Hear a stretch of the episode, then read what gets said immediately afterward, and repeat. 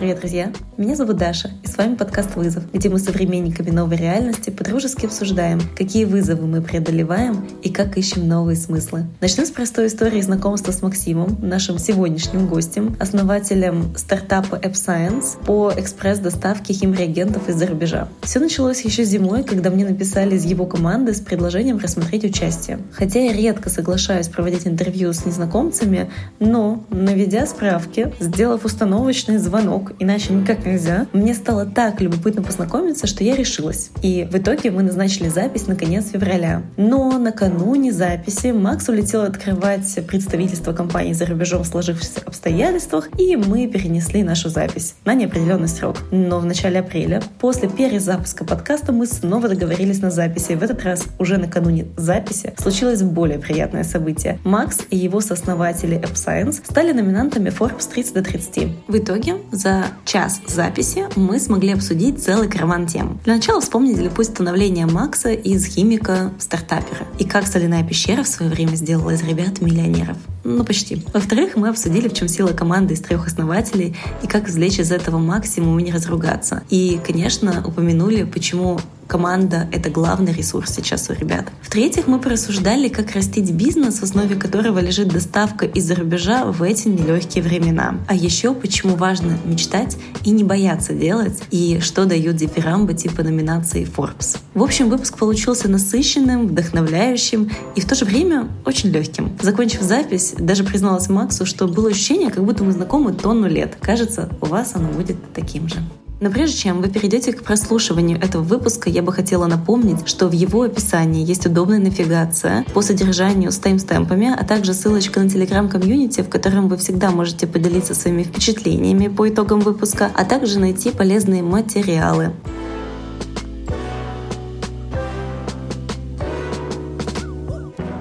Привет, Макс. Привет, Даша. А, в начале каждого выпуска я делаю такое интро, чтобы познакомиться. Начинаем мы с твоего чемодана. Расскажи, пожалуйста, что оказалось в чемодане твоей жизни к этому году, к 22-му. И в этом чемодане ты можешь перечислить все, что угодно. Но, наверное, мне особенно интересен фокус на тех суперсилах твоих, которые в нем оказались. Я думаю, что самая, наверное, ключевая история все-таки это...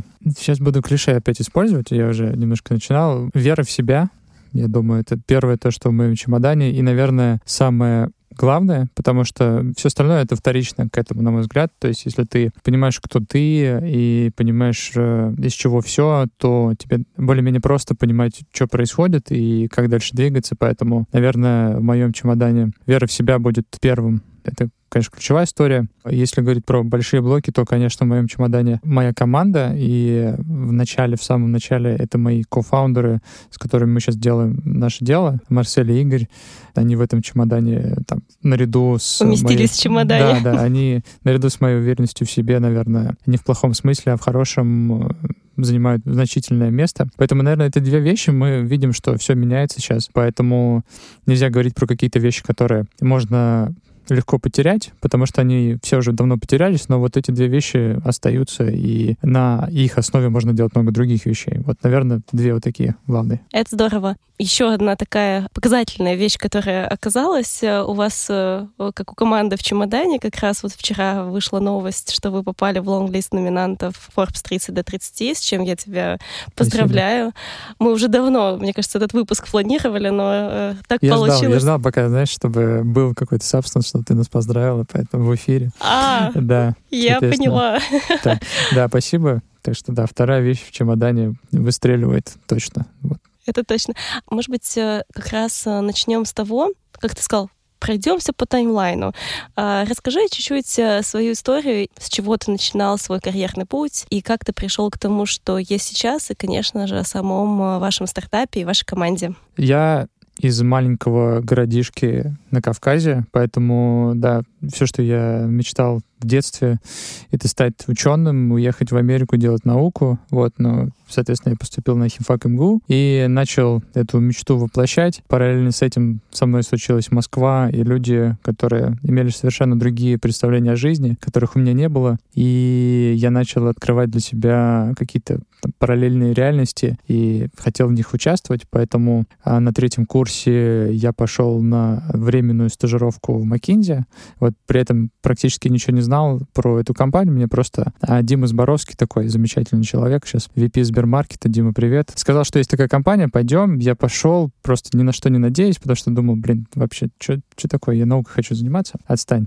Но в итоге э, я прошел и начал там работать, и, соответственно, это полностью перевернуло вообще все, что со мной происходило. Я проработал там полтора года, меня чуть не отчислили, поэтому...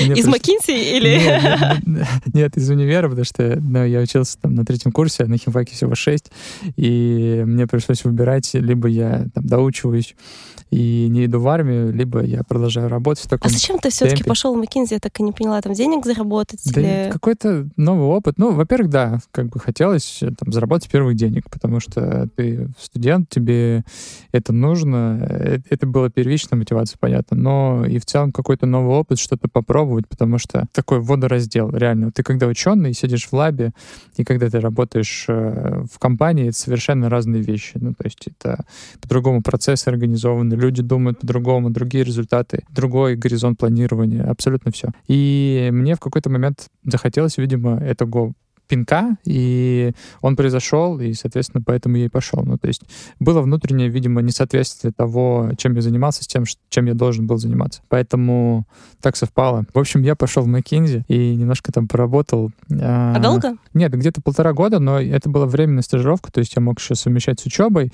но, тем не менее, я уезжал на достаточно долгие проекты. О, какие у тебя проекты были? Ну, просто примерно. Я могу рассказать. Нет, ну, конечно, нет. Ну, там, типа, горно-обогатительное да, что-нибудь, да? да? Вот горно, это? Горно-обогатительное тоже было. А, самые запоминающиеся мне были... Был телеком, к нам приезжали польские коллеги, которые сейчас, э, наверное, не знаю, как с нами вообще общаются или не общаются, но тогда все было хорошо. И это был такой исключительно зарубежный проект, полностью на английском. И это было прям очень круто. И я это запомнил. Там было, было прикольно. Ну и были тяжелые проекты там по косткатингу в каких-то удаленных точках России, и мы жили там три месяца практически безвылазно. Но для меня это было достаточно интересно, потому что мне было там 21-22. Я ходил к достаточно серьезным людям, у которых там под управлением большие активы, много людей, и я им говорил, что им нужно там уволить 10% человек их, потому что ну, можно автоматизировать, можно оптимизировать, и, мне казалось, что это так очевидно, но когда у меня появилась своя команда, я понял, почему они так не хотели отказываться от людей. Но тогда все казалось попроще. Поэтому, да, такие очень разнообразные мне проекты были, как, наверное, у всех, кто работал в консалтинге. Хорошо. И как закончилась твоя McKinsey страница? Да, она закончилась очень просто. Мне нужно было делать диплом, и я пошел работать в банк, потому что в банке мне можно было, там, грубо говоря, работать 8 часов в день, а все остальное время заниматься дипломом, в отличие от McKinsey. Ну, чем я и занимался? Я просто работал в банке днем, а вечером приходил в лабу и делал диплом. И после того, как я диплом доделал, меня мой бывший коллега по McKinsey, Вадим Воловик, позвал в компанию Северсталь. Соответственно, в компанию Северсталь я пришел, чтобы заниматься трансформацией, а у них там была большая стратегическая инициатива. Вот. Долго я там не задержался, потому что мне все время там штормило, хотелось заниматься какими-то инновационными вещами, стартапами и всем прочим. Поэтому я постучался в венчурный фонд Северстали, и меня с большой, в общем, большой любовью испытываю к Егору Гоголеву, который сейчас заправляет большими средствами. И вот он меня взял к себе в команду, и мы занимались тем, что искали всякие технологические стартапы. А, я съездил на несколько конференций, и это тоже очень сильно на меня повлияло, потому что в McKinsey я, как правило, ездил по российским активам, каким-то, да, там, маленьким городкам, а тут я поехал там в Израиль на конференцию, в Германию, все прочее. Ну, то есть Казалось бы, такое... работая в международной да. компании, ты ездил да, по России, да. а в российской, да? Абсолютно верно, да, это был забавный опыт, поэтому, ну, как бы, я пообщался с очень крутыми людьми, опять же, мы дьюдилили компании, там, я общался с людьми, которые сделали компании там с ревенью больше, чем сотни миллионов евро, да, ну, то есть перед тобой сидит человек, который в жизни действительно там создал такой value, и ты вот сидишь его дюдилишь и пытаешься понять, отдать ли ему сейчас 10 миллионов евро или нет. И это было тоже для меня очень интересно. И в частности, потому что я вот посмотрел поближе на то, как вообще венчурная индустрия работает, кому дают деньги, кому не дают, я понял, что в целом в этой жизни можно попробовать тоже поднять денег и сделать стартап. Поэтому, да, это было определенным скачком и толчком для того, чтобы попробовать что-то свое. Ну и, соответственно, параллельно с Severstal Ventures мы с моим партнером а, Марселем и уже потом Игорем запустили App Science, чем мы сейчас и занимаемся. А как ты нашел этих партнеров? Мы вместе учились, то есть мы знакомы прям очень давно, 10 лет назад познакомились в универе, жили вместе в общаге. Не Кто то, кому что... давал списывать? Так. Никто, никого. Мы, вообще никто из нас, мне кажется, не учился практически. Нам давал кто-то третий списывать. Да мы между собой не особо общались, надо так сказать. Мы совершенно разными вещами занимались, но сошлись вместе на военной кафедре, вместе поехали на сборы, и вот с тех пор как-то вместе начали общаться, да. Соответственно, в общем, знаем друг друга очень давно, поэтому кто-то говорит, что вот фаундер должен быть, ну, реально, в общем, вы должны что-то пережить вместе, чтобы что-то делать. Я с этим согласен, потому что мы друг другу на 100% доверяем, и если можно сказать, что я с кем-то откровенен, то это с ними точно, и они со мной, поэтому такая история работает. Да, поэтому, отвечая на этот вопрос коротко, мы вместе учились. Понятно. Ну и сейчас вместе, я думаю, учитесь да, в каком-то сейчас смысле. еще более интенсивно. Это точно. А расскажи как раз про вот этот этап э, нащупывания идеи App Science. Вообще, э, все-таки это удивительно, что вы втроем, познакомившись так давно, разделили вот это общее э, чувство энтузиазма по отношению к какой-то определенной идее? Да, это, это очень хороший вопрос, потому что а, мы вообще начинали, как, наверное, и многие предприниматели, хоть с чего-то, то есть э, там, это некрасивая история, когда ты 19-летний студент и запускаешь Facebook. Нет, мы делали там совершенно обычные совершенно бизнесы. А, вот у Марселя был первый бизнес, это соляная пещера. Если кто не знает, это такая комнатка, облепленная солью, да, в которой ты заходишь и дышишь, и как бы это должно оказывать какой-то эффект. спа? Это спа, да. Продается это по-разному. Но в реальности это комната с солью. Соответственно, у Марселя был такой бизнес, и э, я был в него инвестором.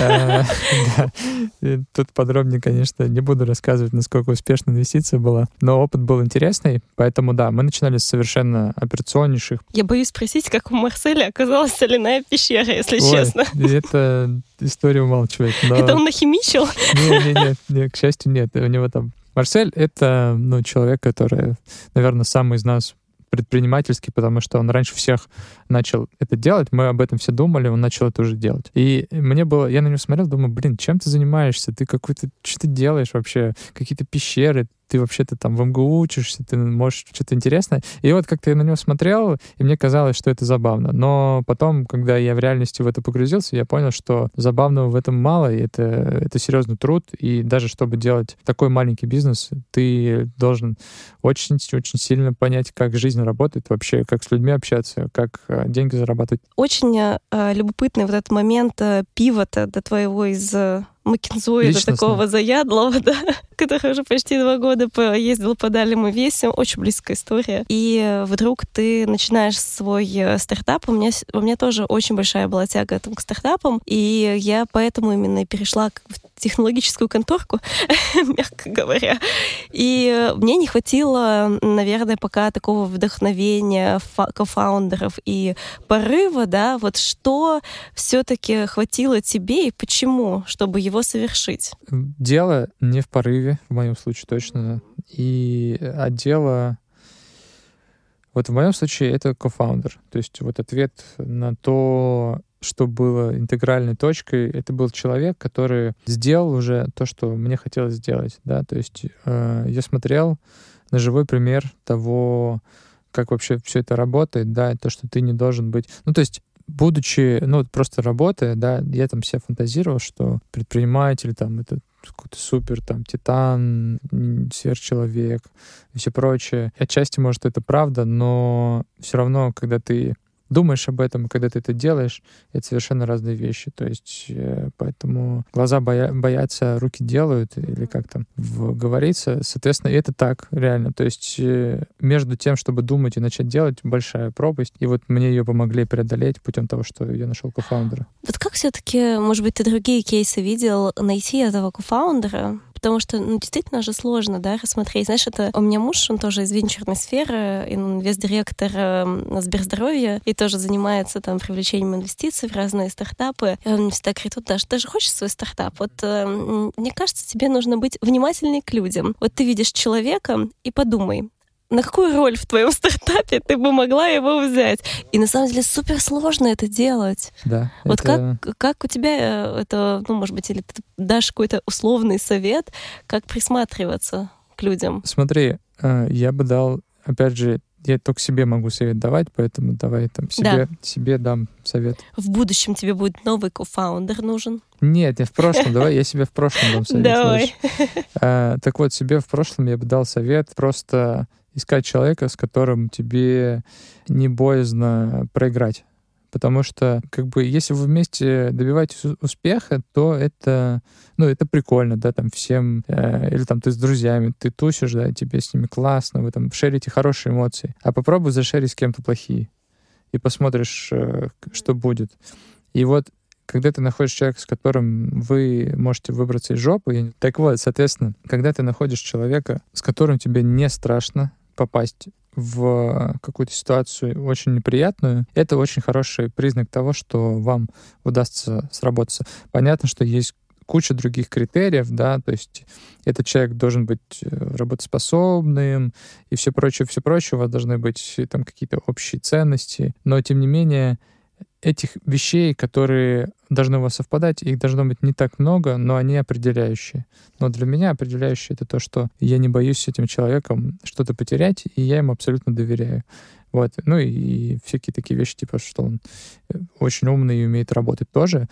Галочка есть, все, пошли дальше. Да, ну потому что вот, ну, я говорю, мы троем реально очень разные, супер личности, разные люди, но при этом есть bulletproof вещи, которые у нас идентичны, и вот только вот этой основе мы и выезжаем. Поэтому все остальные разногласия не имеют общего, поэтому вот возвращаясь к тезису изначальному, чтобы найти кофаундера, найдите человека, с которым вы можете потерять спокойно. Вот знаешь, эм, я сейчас тебя немножко прерву. Я хотела вопрос, который сейчас задам, задать чуть позже, но он прямо сейчас в тему. У меня есть вопрос, с какими а, персонажами или героями ты можешь сравнить себя и вот твоих кофаундеров? Одной сказки или разных сказок, неважно. Да, это хороший вопрос. У нас есть чатик в Телеграме, он называется «Авантюристы». Я не знаю, какого персонажа подобрать, но это слово больше всего нам подходит. То есть мы ко всему подходим с точки зрения эксперимента. Ну, как оно уч... он как ученые настоящие. Ну да, но настоящие ученые э, это громко сказано. Вот скорее такие авантюристы ученые, которые почелленджить там статус-кво более важно, чем в моменте достичь результата. То есть мы мы даже вот сейчас, например, опять же, перенесусь намного вперед в сейчас из прошлого, да, и сейчас мы тестим разные логистические пути. Я уверен, что мы используем не самые оптимальные с точки зрения там денежных и трудозатрат, но тем не менее мы выстраиваем наиболее интересные варианты там по скорости, например, доставки. И поэтому, в общем, для нас эффективность она не в том, чтобы сэкономить копеечку, а в том, чтобы сделать все очень оперативно и эффективно с точки зрения того, что клиент получит все вовремя. Поэтому мы во всем, в общем, руководствуемся не там стандартными какими-то методами, а пытаемся изобрести колесо. Иногда это не очень хорошо, иногда это, наоборот, э, там делает из нас тот веб который есть, как бы нам, когда мы начинали, все говорили, давайте у вас сейчас месяцок, и вы пойдете дальше работать, делать то же самое, что делали. Вот, но мы, тем не менее, как-то вот растем. Но все-таки вот вы вместе авантюристы, а каждый из вас, у него же есть какая-то изюминка. Есть, мы а абсолютно вот разные ты, люди. Да, вот. как ты характеризуешь? Там один из вас, там, условно, пират Джек Воробей, кто-то... Да, ну, слушай, да, это, это хороший вопрос. Я вот прям над, над этим не задумывался именно с точки зрения там каких-то персонажей. Ну, каких-то образов, не вот знаю. Образ, образы, понятно, мы абсолютно разные. Вот, например, мы делимся по способу принятия решений. Марсель — это чистейший эксперимент. Если у тебя есть развилка, как поступить, он будет поступать так, что принесет ему больше нового опыта который он может потом инкорпорировать в свои решения и построить модель там в жизни вообще. То есть это его там парадигмы, да. И он, скорее всего, будет именно за этот способ топить.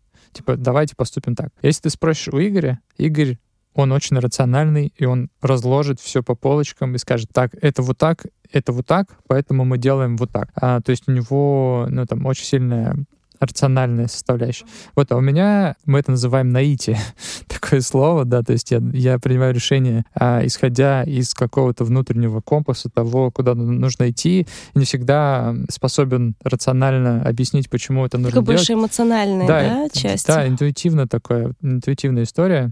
Ты знаешь, я когда была маленькая, я смотрела такой э, сериал «Зачарованный», там да, была такая да, да. «Сила трех». Вот, я, я, я вот, ну, собственно, наверное, мы вот э, «Сила трех» как раз эта сила иногда как бы не может между собой договориться, но в большинстве случаев мы находим решение. Поэтому, да, очень разные способы принятия решений, и поэтому некоторые вещи мы достаточно глубоко обсуждаем, потому что приходится ну, как-то друг другу объяснить. Но теперь даже проще дальше обсуждать, потому что и понятно, почему именно ты здесь оказался да. из вас троих. И в целом, да, смотреть на вашу дальнейшую историю все-таки через призму ваших характеров. И вот смотри, окей, вы вот с этой соляной э, пещеркой пошалили. Да, да. Пошалили, пошалили, мы ее потом э, продали. Это был наш первый экзит, как мы это называем тогда. За сколько? За целый миллион рублей. Ну, так вы стали миллионерами. Да, но пришлось долги раздать, поэтому мы там стали э, Антимиллионерами. Примерно, ну, примерно в ноль там это вышло, вот поэтому... Но это было очень круто с точки зрения опыта, и мы решили, что надо не останавливаться, и мы начали делать новые проекты, и ключевой скилл, который у нас есть, это то, что мы знаем химию и в целом знакомы с наукой и с учеными, и при этом мы более-менее какие-то бизнесовые и более-менее корпоративные. То есть достаточно немного, на наш взгляд, людей, которые могут вот это две вещи совместить и что-то придумать. И Отличная подум... химическая смесь, слушай. Да, да. И мы подумали, что ну давай-ка мы попробуем совместить. Соответственно, начали искать что-то, что на стыке бизнеса и химии. Вот. И, на мой взгляд, первые деньги можно заработать в основном только в торговле. Ну, то есть, если ты посмотришь, как начинают э, бизнесмены, как правило, они начинают что-то перепродавать. Вот, и мы начали что-то перепродавать. Это вначале были услуги по аутсорсу ученых с химфака. То есть мы приходили в большие компании, да, и пытались убедить их в том, что им нужны услуги ученых химфака. Иногда это получалось, иногда нет, но тем не менее, да. То есть мы таким промышляли а, с переменной успешностью. Вот. И нас постепенно клиенты... Вообще немножко вот лирическое вступление. Как искать идею? Например, если у кого-то будет вопрос, я уверен, что многие слушатели думают о том, что бы такое запустить. Вот ключевой мой совет здесь, который никто не просил, в том, что... Да. Ну, я это называю. А какой бы совет себе да, ты дал? Я бы себе совет дал. Нужно не придумывать, а идти разговаривать э, и пытаться что-то сделать. И постепенно-постепенно будет выкристаллизовываться какая-то история, как у нас и получилось. То есть мы делали вещь, которую мы себе придумали, она оказалась ограниченной, успешной. Мы начали делать то, что нас просят клиенты, так и родился Ape Science. То есть если раньше мы начинали с того, что просто аутсорсили ученых, то потом мы начали аутсорсить продукты, которые нужны ученым на стороне больших клиентов. И постепенно-постепенно перешли от э, непосредственно услуги к товару. Вот сейчас мы торгуем реактивами, сырьем, расходными материалами и так далее. То есть оказалось, что в России большая проблема с тем, чтобы быстро возыметь какой-то реактив, например, сделать быстрое исследование или отдать там на регистрацию лекарства в Минздрав или что-то такое. И традиционные каналы того, как все получают в России, они достаточно хорошие с точки зрения разнообразия, но не очень хорошие с точки зрения реактивности. Это, как правило, уже сложившиеся компании, которые действуют десятилетиями, у них свой supply chain и так далее. И вот мы поняли, что мы здесь можем придумывать, и постепенно-постепенно, когда клиенты нам сказали, срочно привезите реактивы, мы начали искать пути, и так появился AppScience. Ну, по сути, вы взяли скиллы, да, там сильные стороны, как это называется там, в консалтинге, спайки, которые у вас есть с точки зрения и ну, научной составляющей, и химии, и бизнес-подхода, сложили и начали это эволюционировать, да, с, со стадии челночества да. такого, да? И... Да, да, да, да, это так было. Вначале это было ну, совершенно не то, что ты думаешь будет делать человек, который там учится в МГУ и где-то там работал, да, в каких-то нормальных местах. Это совершенно не то. Но в реальности все, кто что-то будет делать, будут проходить через этот этап, когда ты совершенно там, на самой первой первоначальной точке, но это абсолютное счастье, когда ты, у тебя что-то получается. Да, действительно, это дух авантюризма. Да, Мне да. кажется, самое такое классное. Так что авантюристы. Окей, хорошо. Вы нащупали эту идею, А что было самого сложного дальше? Это про то, как, наверное, вообще заразить этой идеей, собрать команду в этот бермудский треугольник, да, кого-то затащить. На самом деле, э, нам никогда не было сложно с командой. Люди почему-то к нам э, проникались всегда. И вообще первоначальная команда у нас, как и у многих, это наши друзья. Все говорят, нельзя делать бизнес с друзьями и все прочее. Я, честно, в это не верю. Я верю в то, что можно делать с друзьями бизнес с теми, с которыми можно делать. То есть, если это деятельные люди, то абсолютно нормально, что они ваши друзья. Там могут быть э, всякие разные недопонимания иногда, но в целом доверие гораздо больше стоит, чем там ваши какие-то небольшие шероховатости. Поэтому мы собрали команду достаточно быстро из тех людей, которых мы считали очень достойными. Почти все все еще с нами работают, и сейчас очень серьезные люди уже со своими командами. С людьми у нас не было никаких сложностей, можно сказать. Сложности были, естественно, с тем, где нам находить оборотку, потому что у нас товарный бизнес, по сути. Тебе нужны деньги, чтобы закупить товар, только потом, когда ты его привозишь, тебе за него платят, и большие западные компании платят еще и с отсрочкой. То есть там 60 дней, сейчас уже 120 дней и так далее. Поэтому у нас была критичная история именно поиска денег. Поэтому мы взяли совершенно все свои деньги, которые у нас были,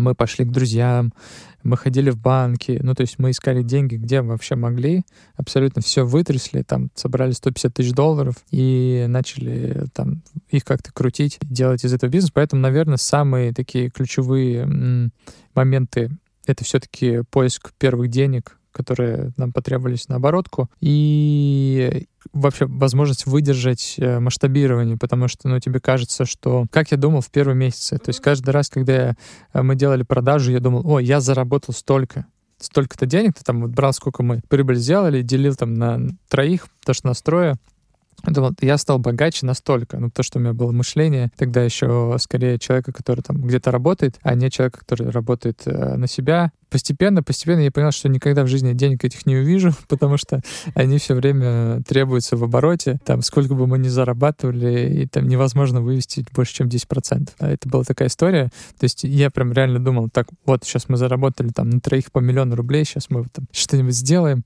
с этими э, миллионами, но прилетает заказ новый, и на него нужны деньги, и ты, естественно, сразу же все свои деньги снова отдаешь в том, чтобы покрыть. Да, поэтому собственно, финансовый... То есть у нас в России, в отличие, например, от Европы, очень не распространена поддержка вообще малого бизнеса. Не имею в виду поддержку там какой-то государственную, а скорее то, что в целом пласт в Европе... То есть в Европе 90% людей устроены в маленькие компании.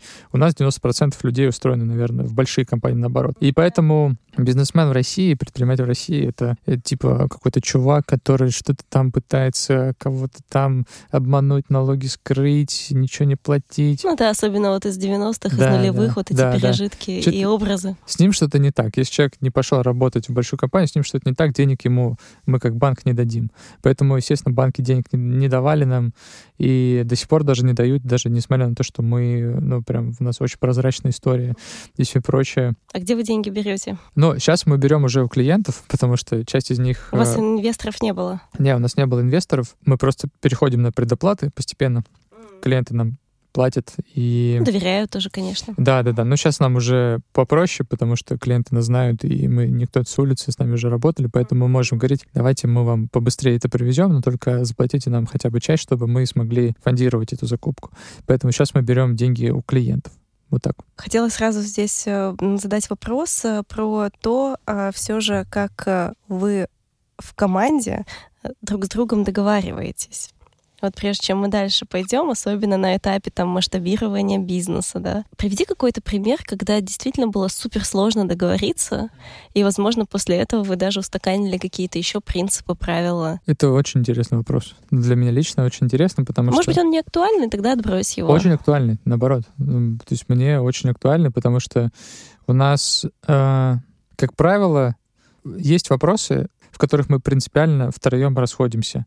Либо там два против одного, либо все троем Да, потому что у вас разная модель принятия решения. Да, но там 95% по которым мы не согласны, как правило, э, делается так, э, у кого больше как бы воля к победе в этом вопросе. Ну, то есть, если Приведи кому... примеры. Вот вообще можешь реально привести пример, кто за что из вас в какой момент отвечает, а за какие направления, да. или вообще это гремучая смесь? Ну вот смотри, есть у нас такой вид деятельности, мы раз в 4 месяца вообще всю команду берем и куда-то вывозим.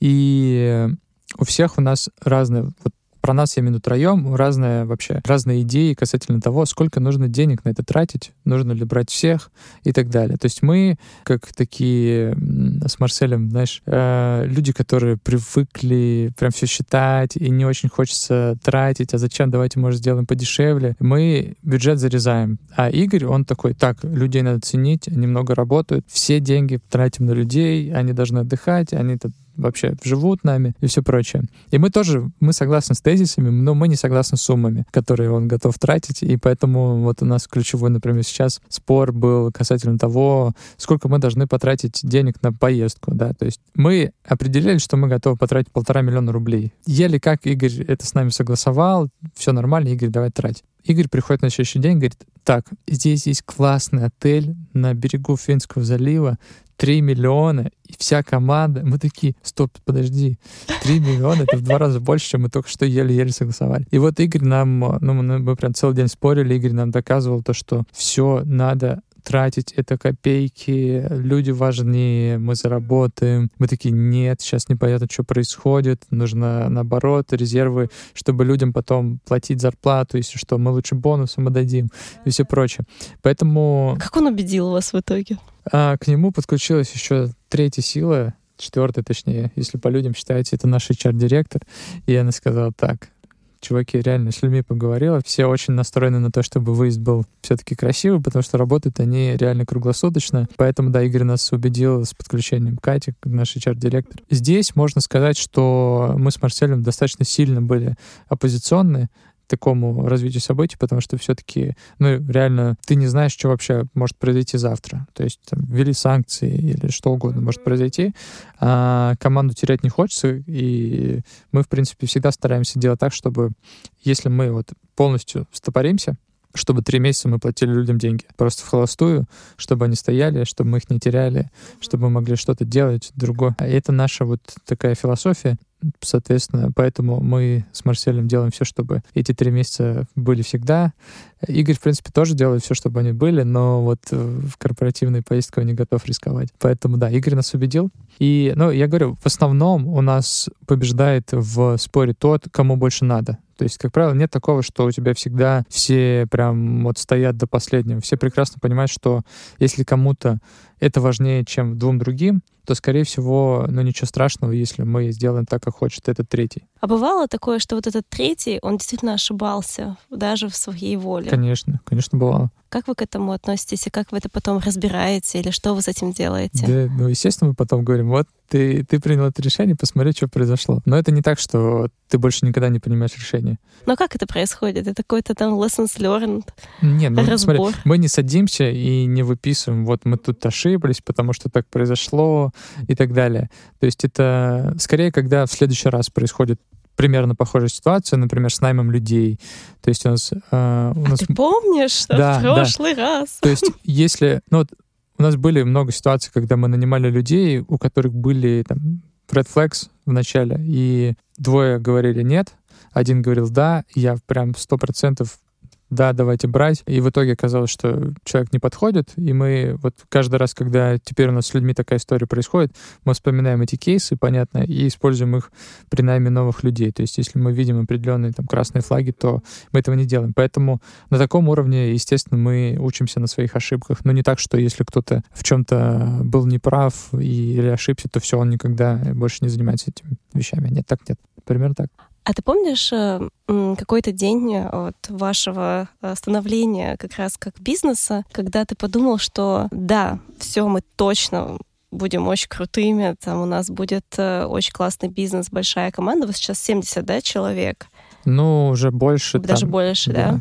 Уже типа 75. И вот наоборот, э, день, когда ты чувствовал, что вот, ну, совсем грустно дно, и, может быть, там что-то пойдет не так. Можешь рассказать про эти два разных дня, если они были. Просто здесь мне интересно понять, что такое для тебя ощущение там полета, да, и когда действительно что-то получается, и как ты это идентифицируешь, а что, наоборот, вгоняет в уныние? Я стараюсь в себе нормировать эмоции. То есть если я чувствую, что все супер классно, объективно все радуются, у нас какой-то там achievement случился серьезный, я всегда думаю, так, надо, чтобы кто-то был там чуть более критичен к тому, что происходит, надо трезвее оценивать ситуацию, потому что там за, за этой победой может что-то скрыться, там, чего не все видят, надо быть аккуратным. Вот как я на это смотрю. И наоборот, когда все думают, так, все, ничего не получается, все плохо, мы умираем и так далее, я думаю, нет, это все не так, нужно быть посередине, не нужно поддаваться панике, нужно всех успокаивать и так далее.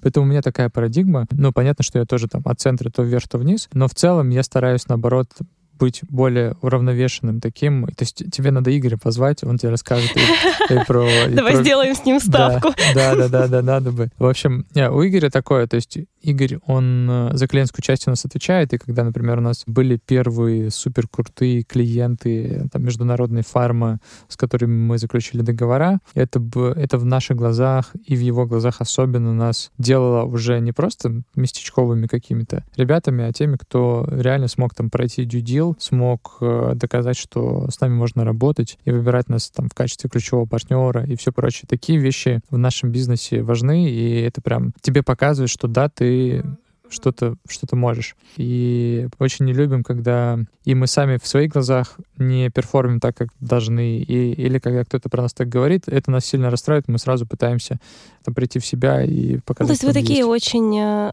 такие саунды, да, как это да. забыла по-русски. Да, да. Да, и очень, э, очень трезво смотрите на свой э, путь. И вот эта планка требовательности, она только в рамках вашей тройки, или как вы ее транслируете ты, вниз? Ты, как будто бы ты нас давно знаешь, очень хороший вопрос, потому что задаешь. Так что ты с Игорем точно общался?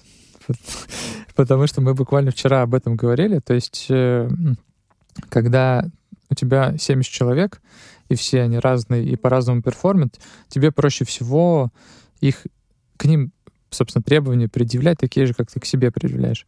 И моя позиция следующая. Я могу планку требовательности только для себя выставлять и немножко для парней. Соответственно, втроем вот мы можем. Я могу там на них там что угодно, в общем, там накричать или сказать, что кто они есть на самом деле, и они мне могут сказать и так далее.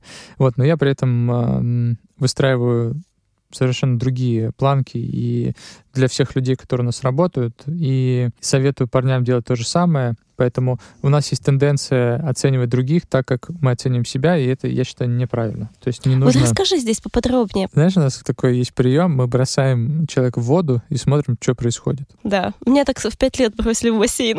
Ну, вроде все хорошо. Да, жива пока. Да, поэтому все нормально работает. Поэтому, ну, это мой любимый способ проверить, э, как далеко человек может сам уплыть. То есть точки... ты без ожидания это делаешь? Или, да, или без, как? вообще без ожидания. Ну, то есть, нет, но все равно ты, когда видишь человека, ты формируешь определенные ожидания, у тебя все равно есть первое впечатление. Но я... Типа с какой силой ты его бросишь в этот бассейн, какой глубины? Понятно. Ну, то есть от некоторых ты реально ожидаешь, что так, вот этот чувак, он реально, он неотесанный бриллиант, такой, э, из него можно делать все, что угодно, поэтому я его сейчас брошу, посмотрю, бриллиант ли он на самом деле или нет. И не все разделяют этот подход, а мне он кажется самым таким правильным. Здесь прям все внутренние качества человека сразу проявляются. То есть и насколько он готов в стрессе работать, и насколько он готов держать коммитмент, и насколько, ну, в целом ему можно доверять и так далее. То есть у нас зачастую на интервью проходили ребята, которые очень хорошо делали тестовые, очень хорошо общались, казались, ну, очень фит, в общем, типа супер подходящий. А потом они работали несколько недель, и выяснялось, что они на самом деле жутко как бы некомпетентные, и они эту некомпетентность скрывали. То есть они тебе говорили, что вот я сделал вот так, вот так, вот так, я сделал вот так. И ты такой, так, ну, вроде умный чувак, не буду за ним проверять, микроменеджмент делать. И все такое. Когда результата нет, ты думаешь, так, что-то здесь не так. Говоришь с человеком, он тебе снова что-то рассказывает, ты ему снова веришь, но через неделю снова ничего не работает. И ты уже начинаешь микроменеджить, проверять, что он вообще сделал. Оказывается, что чувак ничего не сделал, просто полностью там совершенно все зафакапил, и тебе еще и наврал при этом.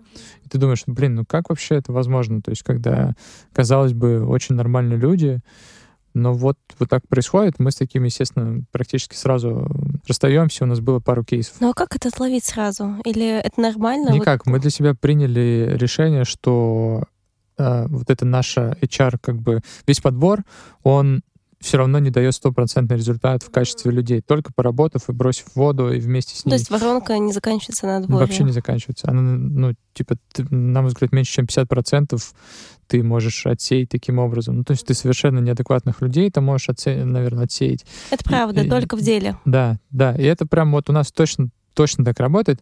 Мы... Ну и ребята, мне кажется, тоже классно это понимать. Ну, я имею в виду, кто к вам приходит, это для них тоже возможность пощупать и понять, это их или нет. Да, у нас было так, что мы с людьми расстаемся через два дня, после того, как они к нам придут. Быстрое прощупывание в деле. Да, да, бывает через месяц и так далее. Поэтому, в общем, мы бросаем воду, смотрим, кто как выплывает. Если мы видим базовые качества, которые нам позволят на фундаменте там отстраивать что-то, то мы такого человека прям достаем из воды, его обтираем полотенцем, целуем и всячески ему помогаем, чтобы он выстроил у нас какую-то... Там, Можешь рассказать какую-то классную историю такого бриллианта неотесанного? Да, очень. У нас таких много. Меня просто всегда вдохновляют эти такие истории, я обожаю их. У нас есть парень, его зовут Руслан, он сейчас в Швейцарию уехал, э, и он все еще с нами работает и учится там в Женеве. И вот, соответственно, он пришел к нам летом, почти год назад, и мне назначили с ним собеседование и сказали, там какой-то парень из МГИМО хочет у нас заниматься chain, ему там 22 года, он учится на эколога. Ну, ты понимаешь, да, ожидание создает невысокий такой профайл. Еще, а, он еще в Дом РФ он работал. И там, я думаю, а зачем вы мне ставите собеседование с таким человеком? Профайл вообще не подходит. Ну, он хороший поговори. Я вообще абсолютно без ожиданий каких-то. А, захожу на Zoom, сидит очень молодой парень, что-то мне рассказывает, вроде адекватный, обычный, там ничего такого. я думаю, так, ладно, если из него ничего не получится, нам все равно нужен чувак, который будет заполнять документы, там, отправлять поставщикам, ну, то есть, как бы на работу, на которую можно взять абсолютно любого человека. Непыльная такая работенка. Да, да, да. Я думаю, так, можно, можно это сделать. А, и вот мы его взяли, очень мало денег он попросил еще тогда, ну, то есть, это вообще no regret. Поэтому я, я думаю, ладно, возьмем. Сейчас это один из самых ключевых людей в команде. Он э, работает вот из Швейцарии, занимается общением с поставщиками. Они вместе с еще там парнями из Швейцарии организовали наш офис там. А, и, ну, то есть он очень крутой, то есть у него 70 человек, его все любят, его все уважают. Он, ну, он реально очень эрудированный, очень работоспособный оказался. Вот расскажи поподробнее. То есть ты сейчас рассказываешь, а, очень классный а, и excited ты это делаешь, но, как бы сказали в консалтике, чуть-чуть флафи. Ну, флафи, да. Да, можешь на примерах? На примерах, вот как это происходило? Э, как его раскрытие происходило? Да, да. Опять же, мы его кинули в воду, и все. Ну, то есть я ему не стал сразу давать заполнять документы. Кин... Слава богу. Да, мы его кинули в воду, и он начал выдавать результат достаточно быстро. Ну, то есть в чем опять же, если ты хочешь не флафи, а какие-то прям конкретные Извини вещи. за жесткость. Не-не-не, нормально, что правильно, нужно челленджить друг друга. Так вот, э, мы дали ему пообщаться с поставщиком, чтобы он там с ним договорился угу. на поставку определенную, на определенные условия. А не страшно было, что он, э, ну, не знаю, как-то ну, зафакапит? Да нет, ну, зафакапит, э, сделаем Блин, это круто, молодцы. Ну, угу. Нет, мне никогда не страшно. Важнее получить людей классных, которые с тобой работают, чем там зафакапить одну ситуацию. Так вот, и он сделал, очень хорошо заперформил. И я такой, так, это случайность. Ну, типа, чувак из МГИМО, эколог, молодой, нет, это ничего, давай еще раз. И он дальше тоже начинает перформить, тоже очень классно общается с поставщиками, он им звонит, объясняет, кто мы, что мы, что нам нужно, э, за сколько мы хотим это купить, как быстро мы хотим это провести. Он прям а, грызается, да, да такой он, сам? он такой, ну, прям, прям реально, это очень правильное слово, он прям вгрызся, и при этом у него не было, знаешь, такого надрыва. То есть для него это было э, вот топ-перформеры, они никогда не, надр... не на надрыве. Вот, слушай, это классно. Я даже, знаешь, ты здесь перебью очень-очень быстро. Я недавно была на типа бизнес-завтраке а, с ребятами из МГИМО, по-моему, они были как раз из МГИМО, такой большой, большой там завтрак, они такие, вот, вот расскажи, типа, вот мы маленькие еще, да, там, вот как нам, типа, там прийти в какую-то компанию, какое самое главное качество. И знаешь, у меня такое было, э, была реакция, знаете, надо быть адекватным. Вот если честно, это правда так. И вот второе качество мне очень понравилось, я даже заберу у тебя, это работать не на надрыве. Реально естественно очень. Да. И вот он, соответственно, так на изи даже это раскидывает, а в то время как другие наши ребята, которые уже там более experienced, э, делают все, ну, им тяжело, там и все такое.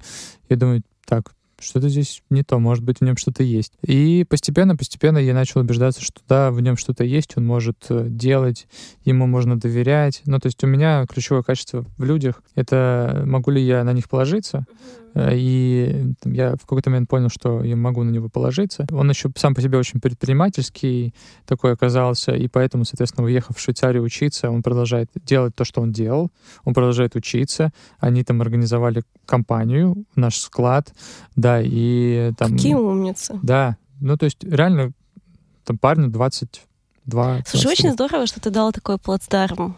Это прям... Ну, я не уверен, дал ли я, или Слушай, он был у него всегда, а это я понятно, да. Его. Это, знаешь, есть такая, там, на хорошего ученика там всегда найдется учитель, да?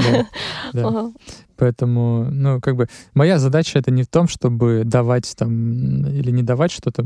Моя задача, чтобы находить тех, кто там может, и заинтересовать их в том, чтобы они могли вместе с нами. А я правильно понимаю, что из-за того, что у вас расходятся тоже роли и позиционирование и мнение внутри вашего трио, ребята, кто к вам приходят, они могут э, выбрать себе условно ролевую модель того, с кем они будут работать? Или как это происходит? Ну, у нас, у нас же очень бизнес просто поделен на три таких части. Три фаундера, три части. Я отвечаю за операционку и там supply chain в целом. Да, Игорь отвечает за BD и клиентов, Марсель отвечает за IT, финансы и все прочее. Поэтому у нас, э, ну и людей мы по этим трем вертикалям подбираем. Поэтому ролевая модель может быть и в принятии решений, и в вообще в профессиональном угу. таком Очень направлении. А, ну, давай тогда теперь э, чуть-чуть э, закроем первую главу да, прошлого. Вот все же с каким энтузиазмом, э, с какими планами и мечтами, не побоюсь этого слова, вы заходили в 22 год? Какие у вас были ожидания от него? Мы зашли в 20, 22 год, мы были в Таиланде, мы втроем выехали туда помечтать, вот, ну, соответственно, зима, январь, так переждать и помечтать. И вот мы там намечтали Прям была себе... такая установка. Да, да. К- классно. Я просто тоже всегда очень люблю слово «мечты». Да, Это да. самое мы классное. тоже авантюристы. Мы себе намечтали, что мы хотим стать номером один. Ну, то есть на нашем рынке, чтобы ты понимала, номер один делал чуть больше, чем 100 миллионов долларов э, выручки. И это, в принципе, кажется, что достаточно достижимо. А у вас сейчас сколько, если не секрет? А, у нас в том году было 600 миллионов рублей, в этом году вот за 4 месяца уже 600 миллионов рублей, поэтому, ну, в принципе, более-менее достижимо, да, с такими темпами. И мы подумали, что мы будем идти к этой цели, и мы, на самом деле, не знали инструментально, как мы ее будем достигать, потому что это получалось, что нам нужно вырасти больше, чем в 10 раз. Рынок, во-первых, не растет с такими темпами, то есть нужно как-то замещать текущее предложение. И у нас не было, прям, прямо скажу, каких-то инструментов. Вот случилось то, что случилось. Много игроков ушли с рынка, потому что они не смогли Это значит, вы намечтали все это? Я не знаю. Наверное, такие, как мы, которые хотели стать первыми, потому что, в принципе, наверное, одни мы недостаточно для такого хода, но в целом, видимо, много кто был заинтересован в том, чтобы много было переформатировано и в том, чтобы другие стали номерами один, а не те, кто были в разных сферах. Да, поэтому это нас э, как бы дало нам пинок, и планы наши не изменились, мы все еще хотим быть номером один, и сейчас это более реалистично, потому что полный хаос, все перестраивается. Ты рассказал, да, про то, какие были у вас мечты, то, что там номер один, все прекрасно, но все же, что лежит, э, не знаю, в основе core business value, что ли? Ты любишь это слово? Да, да. Да. Ну, у нас, э, понятное дело, что у нас горизонт чуть дольше, чем э, этот год. То есть мы себе поставили такую цель вырасти и стать самыми большими. В любом случае, понятно, ты мечтаешь о чем-то еще другом, и мы об этом уже начинаем задумываться. Может быть, преждевременно, может быть, нет. Мы, в принципе, начинали как такой достаточно простой операционный бизнес, по сути, дистрибуторский. И сейчас мы больше уже скорее IT-компания с точки зрения, ну, как бы, опять же, это не звучало. Потому что мы, во-первых, запустили два продукта. Это наша e-commerce платформа. Ого! И, да, это клиенты. Так вот, чем Марсель занимается. Да, да, Марсель делает важную вещь, на самом деле. И другие ребята, у нас появился такой прям целый IT-департамент, и там прям много крутых ребят, которые делают два интересных продукта. Первый — это, собственно, e-commerce. То есть, по сути, мы делаем такой Amazon для химических реактивов. Это очень классная вещь, и она позволит не только нам оптимизировать э, наши ресурсы и трудозатраты, как оптимизировать вообще клиентский путь, потому что сейчас все действует прям очень кондово, то есть, чтобы что-то заказать, тебе нужно звонить, писать имейл, получать инвойс, сравнивать и так далее. Мы абсолютно там оптимизируем вот этот весь uh, Customer Journey и делаем очень крутой, понятный маршрут. Второе — это ERP, то есть принципе, когда ты что-то заказываешь на нашем рынке, ты абсолютно не знаешь, когда тебе что придет, где что находится и какой статус ты получаешь. А у вас полностью прозрачно, да? Да, мы делаем прозрачную систему, и это должно прям сильно клиентов это правда. к нам а, как бы располагать. Вот. вот эта предсказуемость, прозрачность маршрута да. в логистике, мне кажется, это особенно да, критично. особенно международной. Ну, да, особенно скажу. сейчас. Да, потому что мы сами пользователи, мы же заказываем там у зарубежных компаний, заказывали раньше. Сейчас мы по-другому это делаем. А, соответственно, ничего не прозрачно, и пользователям это очень важно, и мы надеемся, что клиенты, когда поймут, что может быть все прозрачно, будут прям еще более лояльны к нам. Но самое интересное, про планы дальше. Мы, делая вот эти вещи, которые нам нужны для бизнеса, поняли, что, в принципе, IT-история на этом рынке, особенно вообще в supply chain, это невероятная сильнейшая штука, и автоматизация, оптимизация, в целом построение каких-то платформ э, около supply это невероятно перспективная вещь. И мы думаем даже, что у нас возможны сайт-проекты на теме IT, на теме supply chain, потому что это не только для нашего рынка, а в целом там и для фармы, и для других очень актуально. И все решения известные нам, по крайней мере, достаточно кондовые, всякие сапы и все прочее, там, 1С, это, это классные большие программные продукты, но очень удобных гибких, при этом понятных на рынке supply chain нет. Ну, то есть мы не нашли, и, и наши клиенты видя то, что мы делаем, вот эти две вещи, e-commerce и ERP, очень хотят достроить какие-то вещи, которые они в голове, просто потому что они не могут найти их на рынке. И мы вначале от них отказывались вежливо, а сейчас мы понимаем, что на самом деле почему нет. Можно достроить такой продукт, потому что в реальности он действительно нужен, и он даже, возможно, и нам нужен, но точно нужен клиентам. Поэтому мы прям видим большое будущее в IT, и возможно, что у нас будет сайт-продукт, связанный с IT и supply chain, поэтому stay tuned. А что должно произойти, чтобы он случился все-таки?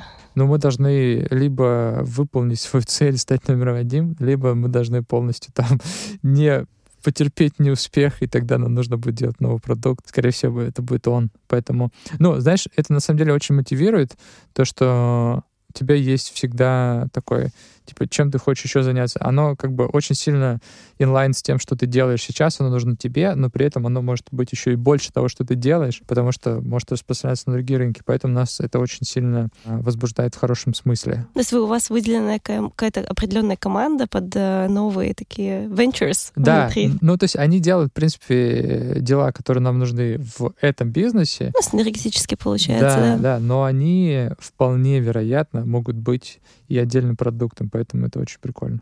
Расскажи вообще, как вы условно встретили 24 февраля, что было в этот и последующий день с вами лично, и с тем, как вы принимали решения относительно вашей команды и бизнеса. Да, это тоже очень хороший вопрос. У нас три фаундера, поэтому мы себе, ну, как бы, мы как бы размножили одного фаундера, который может успокаивать команду, управлять текущим бизнесом и развивать Блин, его. это удобно очень. Да, да, я тебе говорю, это совет да, всю жизнь абсолютно. Так вот, соответственно, 24 февраля мы собрали команду и сказали, первое, если мы сейчас ничего не делаем, мы три месяца живем, будьте спокойны, мы вас там прокормим, все нормально, успокойтесь, все хорошо. Первую неделю мы не делали ничего, то есть, ну, потому что там курс, у нас прокси валютный бизнес, то есть мы закупаем все за, вы, за валюту и продаем здесь за рубли, и, соответственно, у нас сильно привязано все к валюте, и когда она выросла до 140 долларов конкретно, да, то есть ты не совсем понимаешь, как правильно сейчас действовать, потому что у тебя в течение дня такая волатильность, что за сколько бы ты ни продал, ты, скорее всего, можешь сильно потерять или, наоборот, сильно выиграть. И мы не были готовы на такую волатильность, поэтому просто не принимали новые заказы несколько дней. Вот это было наше первое решение. Вторым нашим решением было взять билеты и сразу начать перестраивать то, как мы возим, потому что российское небо закрыли практически сразу. Но у нас не было выбора, мы все возили. Я вспомнила, мы же с тобой как раз планировали запись, по-моему, либо на 24 либо на 25 что-то типа того, такого, да, да. да. И я помню, ты такой мне пишешь, я улетаю. Да, я улетел, вот, собственно, потому что ну, у нас не было выбора. То есть мы все летало просто напрямую из Штатов или там из Европы. Все теперь не летает, поэтому надо перестраивать. Естественно, ну, ты понимаешь, что мы не одни такие, и невозможно просто полагаться на людей, там, на каких-то посредников. Тебе нужно просто ехать и самому решать. И вот мы взяли а, я, Марсель и наш директор по логистике Тимур. Мы троем сели на самолет и улетели в Ереван. Мы там открыли компанию, потом поехали в Турцию, сделали то же самое. Турне дальше продолжилось. И, в общем, мы первый месяц занимались тем, что пытались отстроить логистику по-другому. У нас, в принципе, получилось. То есть сейчас мы возим по-другому. Хорошо. А что происходило в этот момент э, с командой? Как-то она трансформировалась за это время? С командой с точки зрения количества людей или настроения, как А что тебе комфортнее рассказать? Вообще, что ты считаешь важным рассказать? Что произошло такого за последние два месяца, что точно запомнится и тебе хотелось бы поанализировать? наверное, то как быстро мы готовы мобилизироваться в момент сложностей и кто как вообще себя ведет в этот момент. То есть это прям интересно проанализировать. Ой, расскажи. Да, ну, люди абсолютно там поделились на несколько лагерей. На мое удивление, большинство было в том лагере, которые прям не паниковали, мобилизировались, были готовы делать все, что нужно, вели себя спокойно, прекрасно понимали, что мы справимся и так далее. Ну, то есть нам даже не пришлось особо мотивировать команду, и они прекрасно понимали. И для меня это удивительно, то что многие кричали там все плохо, все, все пойдет плохо. Понятно. да, да, соответственно, нам не пришлось успокаивать команду, за что я очень благодарен людям. То есть мы не тратили там ментальные силы на то, чтобы всем писать и звонить, все, успокойтесь, все хорошо, работаем, продолжаем. А мы просто сконцентрировались на решении задач, как и все. Получилось так, что у нас там целый таможенный отдел в России, который таможит вещи, которые мы привозим, а сейчас они остались без дела, потому что в Россию ничего не залетает, мы завозим через Ереван, Ереван — это одна таможенная зона с Россией, соответственно, у нас целый отдел, который ничего не делает. Но мы их перестроили, они начали делать, там, помогать а, нашей армянской команде, начали там оптимизироваться и так далее. То есть все начали перестроить, то есть никто не сидит просто так и там, ну, знаешь, курит. Все делают какие-то очень полезные вещи, и все прям очень сильно а, мобилизируются в этой ситуации. Поэтому это, наверное, та вещь, которая меня очень удивила. То есть я не думал, что люди... Мне кажется, что эта ситуация их больше мобилизировала, чем наш там бизнес as usual, когда они там сидят, что-то вроде нормально, да. Ну, мне кажется, потому что в целом профайл такой, да, Да. кому кому нужно что-то поострее. Да, мне кажется, может быть, кстати, да. А что расстроило? Ничего, нет такого, не могу вспомнить. Ну, прям чтобы... Прям честно, искренне не было какого-то Нет, ну- момента упадка? А, В людях точно нет. Моменты упадка бывают э, там, практически каждый день, потому что мы сейчас занимаемся таким очень ситуативным менеджментом. То есть каждый день у тебя все логистические маршруты могут сломаться. Появляются новые требования, перестают летать самолеты и все такое. Ну, то есть мы пути практически реально каждый день там рефайнинг. То есть э, Но бизнес-модель остается той же самой, и рынки, на которых вы функционируете. Да. То есть вы больше нацелены на Россию. да, именно так. А почему не на другие? Там нет этой боли? Ну, есть боль там в Казахстане, Беларуси, ну, то есть в СНГ и все прочее. А в других странах такой боли особо нет, то есть поэтому продукт он такой более-менее э, нишевый. Поэтому да, мы не перестраивали продукт с точки зрения того, кто у нас клиент. А, ты знаешь, мы уже постепенно заканчиваем, а, и мне бы хотелось, наверное, а, вернуться почти к самому началу и к тому, что у вас сейчас а, такая номинация, да, там достаточно а, публичная номинация. И интересно, у меня есть такое наблюдение, что очень много моих друзей, либо просто знакомых, туда попадают в какой-то момент. В этом году так вообще просто вчера только писала поздравления. Что я замечаю, мне очень приятно, что все ребята кого я знаю, они не, знаешь, такое слово, не звездятся.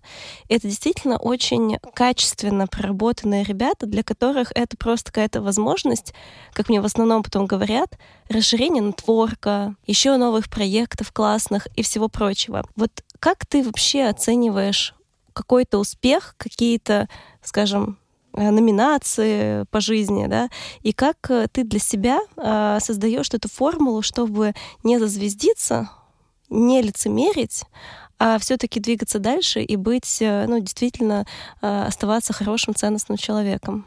Сложный вопрос, Нет, да? нет, он очень хороший. Я просто думаю, там несколько аллегорий в голове. Может быть, были моменты, когда ты, ну, действительно, вот эта грань была, потому что я, например, по себе вспоминаю, у меня был момент, когда я стала очень жесткой и требовательный, ну, чрезмерно, вот. И это было очень сложно мне перестраиваться. Я даже с психологом это потом проработала и с мужем. Нет, это нормальная история. Я не считаю, что мы какие-то там супер успешные и все прочее. И в, в основном я так не считаю, потому что каждый раз, подходя к цели, мы себе ставим новую. И поэтому у нас нет конечной цели. И, соответственно, постоянно как бы отдаляя цель, ты таким образом никогда не останавливаешься на подумать, о, я там такой крутой, там что-то произошло и все прочее. То есть у нас вообще нет такого, что мы там хоть как-то там все, что происходит, пытаемся, ну, пытаемся там не знаю, порефлексировать и понять, вот какие же мы классные, там, вот, там, а люди какие-то другие не очень классные. Нет, у нас такого нет. То есть мы... У меня даже не стоит вопрос. Мы, мы реально просто всегда двигаем дальше цель, и все. Это и, очень круто слышать. Ну вот, да, ну то есть мы не такие, типа, значит, скромняшки, вот мы там обычно. Да, да, да, да. Мы так тоже не делаем, мы прекрасно понимаем, что мы там делаем классные вещи, и мы получаем делая эти классные вещи и там номинируясь на разные рейтинги, мы получаем доступ к людям, которые делают классные вещи тоже. И это, наверное, вот ключевая для нас история — получать доступ к людям, которые делают классные вещи. Потому что есть... Ну, то есть классным людям всегда есть очередь из тех, кто хочет с ними поговорить по разным причинам, а, иногда просто так, и они ну, не могут со всеми поговорить. А вот когда ты проходишь через эти фильтры социальные, там, попадая в рейтинги, выпуская подкасты или там в статье появляюсь, какие-то фильтры проходишь, и человек, который там раньше не хотел с тобой говорить не потому, что ты там плохой, а потому что ну, просто много людей хотят да, поговорить. Да, да, да, да, да. Вот ты становишься там для него более заметным, и ему с тобой более интересно разговаривать, и он понимает, что вам есть о чем поговорить. Поэтому мы ровно так к этому относимся, а не как... Это не подтверждение того, что мы классные. Подтверждение того, что мы классные, мы сами в себе его культивируем, и если надо, мы очень там самокритичны. Если надо, то мы можем похвалить себя. А кто вот из э, последних твоих peers, да, там, а, тебя действительно вдохновил, и ты думал, думал, блин, вот реально такую классную штуку делают? Ну, может быть, пару-тройку примеров. Ну, есть такой человек, Егор Высоцкий, «Нет монет», он очень классный. Он тоже, о, у него история там, достаточно похожая на мою в каком-то смысле. Да, да, ну, да. То есть он тоже там учился на физфаке МГУ, там жил в общаге, э, работал и параллельно делал «Нет монет». Ну, то есть там верхний уровень очень похожая история.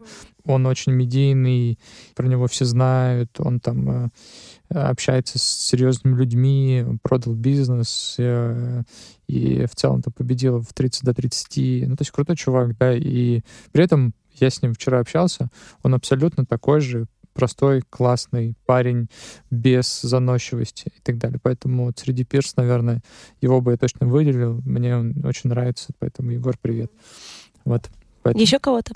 С кем бы, может быть, тебе хотелось познакомиться, как раз пройдя какой-то определенный фильтр? Может быть, чуть-чуть повыше. Ну, то есть на два шага там впереди mm-hmm. где-то. У меня нет такого, наверное, нет такого человека, до которого я хотел дотянуться и не могу сейчас это сделать. Вот поэтому так достаточно сложно это сказать, но в целом достаточно, ну вот даже этот рейтинг Forbes, то есть мы думали, мы не знали, что в России есть столько крутых чуваков нашего возраста. То есть мы там в своей компании просто как-то работаем и просто не особо выглядываем, что существует, а оказывается, что очень много крутых ребят. И я бы со многими с удовольствием пообщался из этого рейтинга. Я даже не знал, что они есть. Оказывается, они там поднимают раунды, они делают какие-то да, там это вообще вдохновляет, я да, согласна. ты думаешь, ну, круто, типа... Ну, то есть ты думаешь, окей, мне там 28 лет, я там что-то делаю, там статейка вышла, там то все.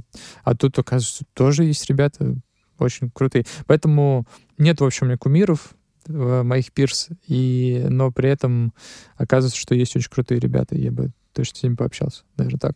Очень здорово. Давай тогда, закругляя нашу э, вечернюю дискуссию и знакомство, я задаю еще традиционные закрывающие вопросы. Э, первый из них — это... Блиц? Э, ну, типа блиц, ну такой, знаешь... Что для тебя значит быть живым? Быть живым — это значит познавать и менять, скорее менять свое понимание того, как все устроено. В общем, для меня э, понимать то, как все устроено, и даже скорее с точки зрения того, что вот я думал, что что-то невозможно, а вот сейчас я думаю, что тогда я был неправ, и на самом деле качественная разница между тем, что я думал возможно, и тем, что думал невозможно, и когда у меня что-то получилось, то, что я думал невозможно, это меня драйвит. То есть быть живым — это когда я делаю что-то, что я думал раньше, я не могу делать.